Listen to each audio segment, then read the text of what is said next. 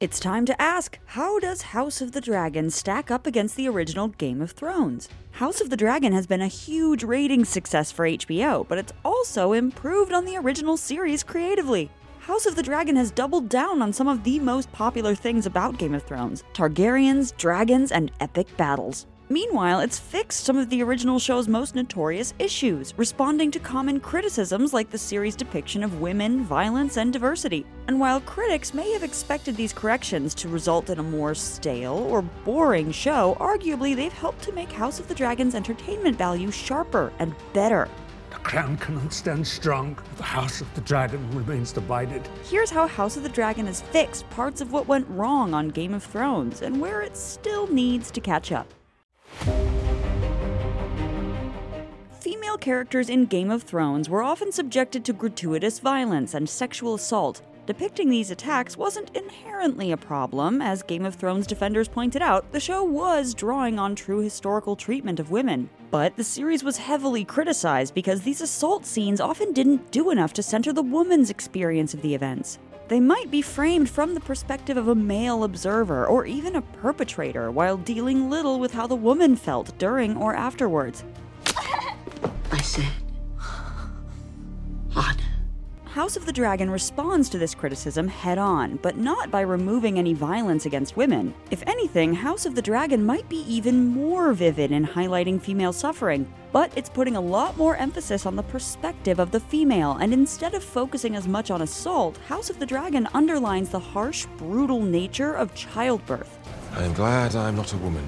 In the first episode, when King Viserys' wife Aemma experiences complications during labor, Viserys decides to order a C section to sacrifice the mother and try to save the baby. The scene where Aemma realizes he's ordered her death, but he won't quite admit it, is incredibly difficult to watch. Don't be scared. They're going to break the paper.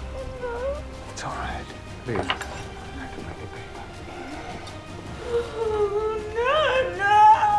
It's made clear that Viserys does love his wife, but that he ultimately sees her as a vehicle for producing a male heir. Viserys is framed from Aemma's point of view, partially obscured, staring down at her like a monster hiding in a closet. I love you. In the series that follows, the specter of Aemma's death haunts all of the show's female characters. Even this world's noblest women are trapped by expectations that they'll eventually settle down and have several children, knowing full well that giving birth is just as risky as going to war. We have royal wounds, you and I. The childbed is our battlefield. Laena Velaryon makes this connection even more explicit when, in a change from the source book, she refuses her impending death in childbirth and insists on a dragon rider's death, asking her dragon to kill her before the labor does. Perhaps the biggest way that this show treats its women better is by directly engaging with nuanced questions of gender in the writing. In fact, House of the Dragon is broadly about the nature of being a woman in power in Westeros. When Aemma and her newborn son die, Viserys decides to name Rhaenyra as his heir, which creates an uproar in Westerosi society. When that boy comes of age and your father has passed, the men of the realm will expect him to be heir, not you. People won't accept a future queen, so this automatically sets up conflict, first between Rhaenyra and her uncle Daemon, and later between Rhaenyra and her younger half-brother Aegon. Most dramatically, the show explores the central split between Rhaenyra and the childhood friend who marries her father, Lady Alicent, as Rhaenyra follows her own instincts, while Alicent always places duty, appearance, and self-restraint first. What have I done but what was expected of me? Forever upholding the kingdom, the family, the law. Will you flout it all to do you please? Alicent! Eventually, it's as if these two approaches or paths a woman in this society can take are at war through Rhaenyra's and Alicent's respective lines. hiding beneath the cloak of your own righteousness. But now they see you as you are. And while Rhaenyra's fiery impulse to challenge the way things are is appealing, those hardened by this world, from Viserys' passed-over cousin Rhaenys to the self-interested hand of the king, Sir Otto Hightower, also argue convincingly for the pragmatist merits of accepting the status quo. War will follow, do you understand? The realm will not accept her, and to secure her claim, she'll have to put your children to the sword. She'll have no choice. Even if things can end poorly for the show's women, the series is more interested in exploring why people are so opposed to the idea of women holding power, rather than merely punishing them for wanting to wield it. Game of Thrones presented social biases against women as matter of fact and even natural, but House of the Dragon follows women engaging with those biases and trying to understand them. They'll be married soon. It isn't so bad, mostly he just ignores you. Except sometimes when he's drunk. Meanwhile, House of the Dragon is also more interested in considering women's experience of sex. When Daemon takes Rhaenyra to a brothel, the scene focuses on her awakening, which sets off the way she'll continue to pursue pleasure throughout her life. It felt good to be desired. This scene is set in sharp contrast to Alicent, who stares off into the distance while she does her duty producing heirs for King Viserys. What is this place? It's where people come to take what they want. It's easy to imagine a version of the brothel scene in the original Game of Thrones that solely depicts women being mistreated and exploited in a shock value way. But House of the Dragon is able to complicate things by portraying a spectrum of female desire, suffering, and ambivalence. Within its world of brothels, it gives three dimensionality to the character of Mysaria, who has built a life for herself in the seedier parts of King's Landing. I have been sold as property more times than I care to count. Beginning in um, homeland I, I can no longer recall. Though Daemon claims that Mysaria is pregnant, she has in fact strategically ensured that there's no way she can ever suffer the fate of the noble women we've seen. I ensured long ago that I would never be threatened by childbirth. The brutality of Game of Thrones was often presented matter of factly for its own sake to shock and titillate the audience. In House of the Dragon, we still get the spectacle of violence, but it's also framed from the perspective of the people who are suffering. An early scene of noble people watching a joust emphasizes some of the audience's discomfort to the gruesomeness. Even the goriness in other areas is, in part, designed to showcase the characters' reactions to pain and suffering, especially in the slow decay of Viserys, whose infections provide some of the most disturbing visuals on either series without ever showing a sword. Tonight, I wish you to see me as I am.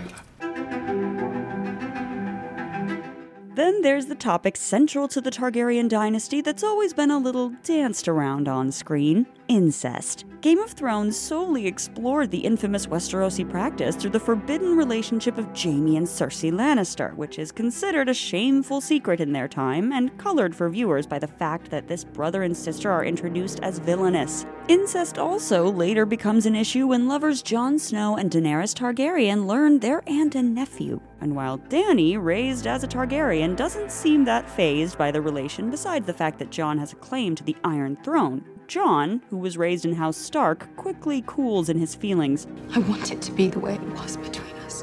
But House of the Dragon looks in a more matter of fact way at how social and political expectations might force members of the Targaryen family to marry each other. In this world, no other match could be as formidable in storing up one's power as a fellow dragon. She's our sister.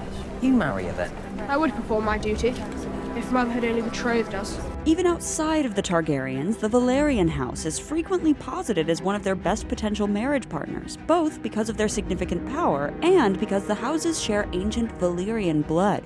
It would be a great honor to join our houses as they were in Old Valyria.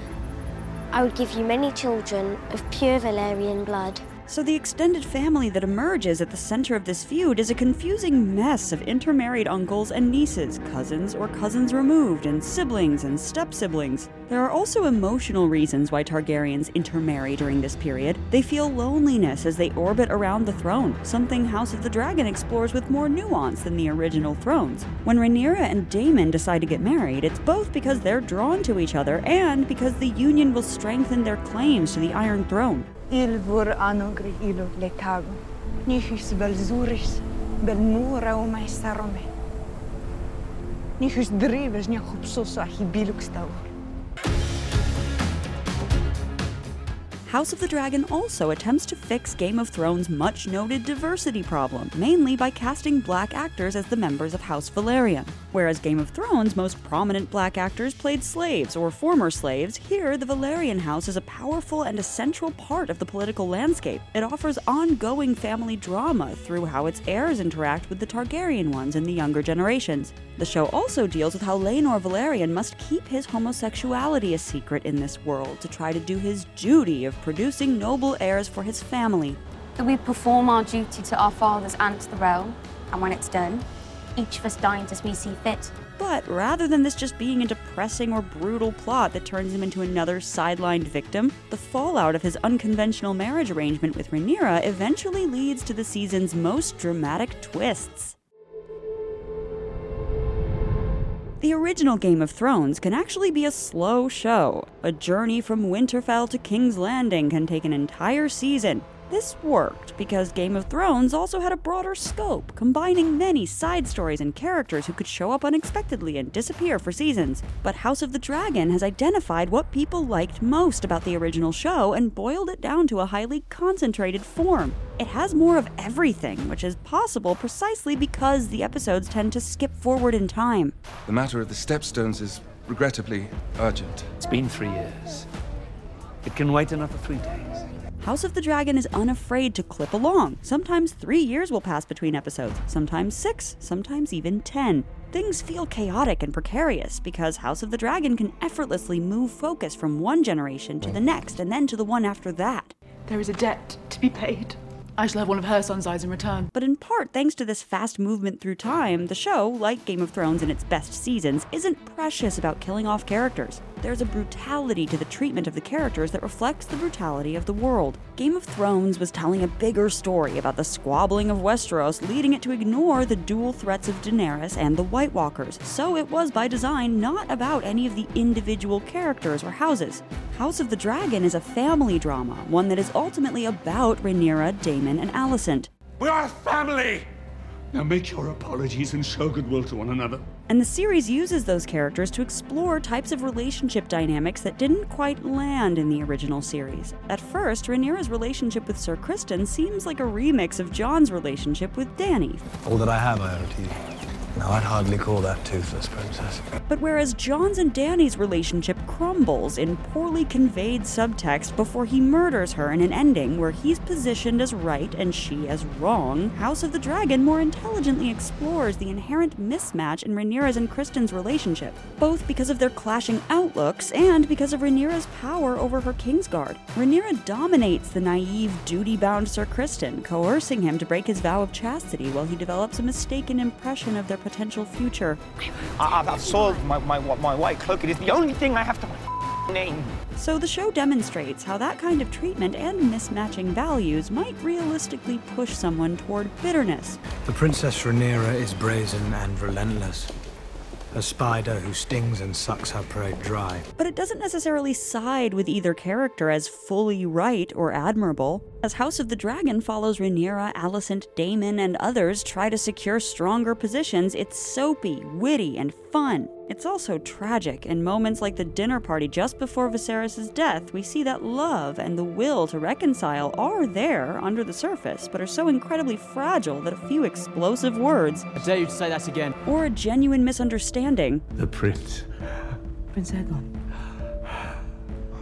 To unite the realm against the cold. Can destroy that opportunity for peace.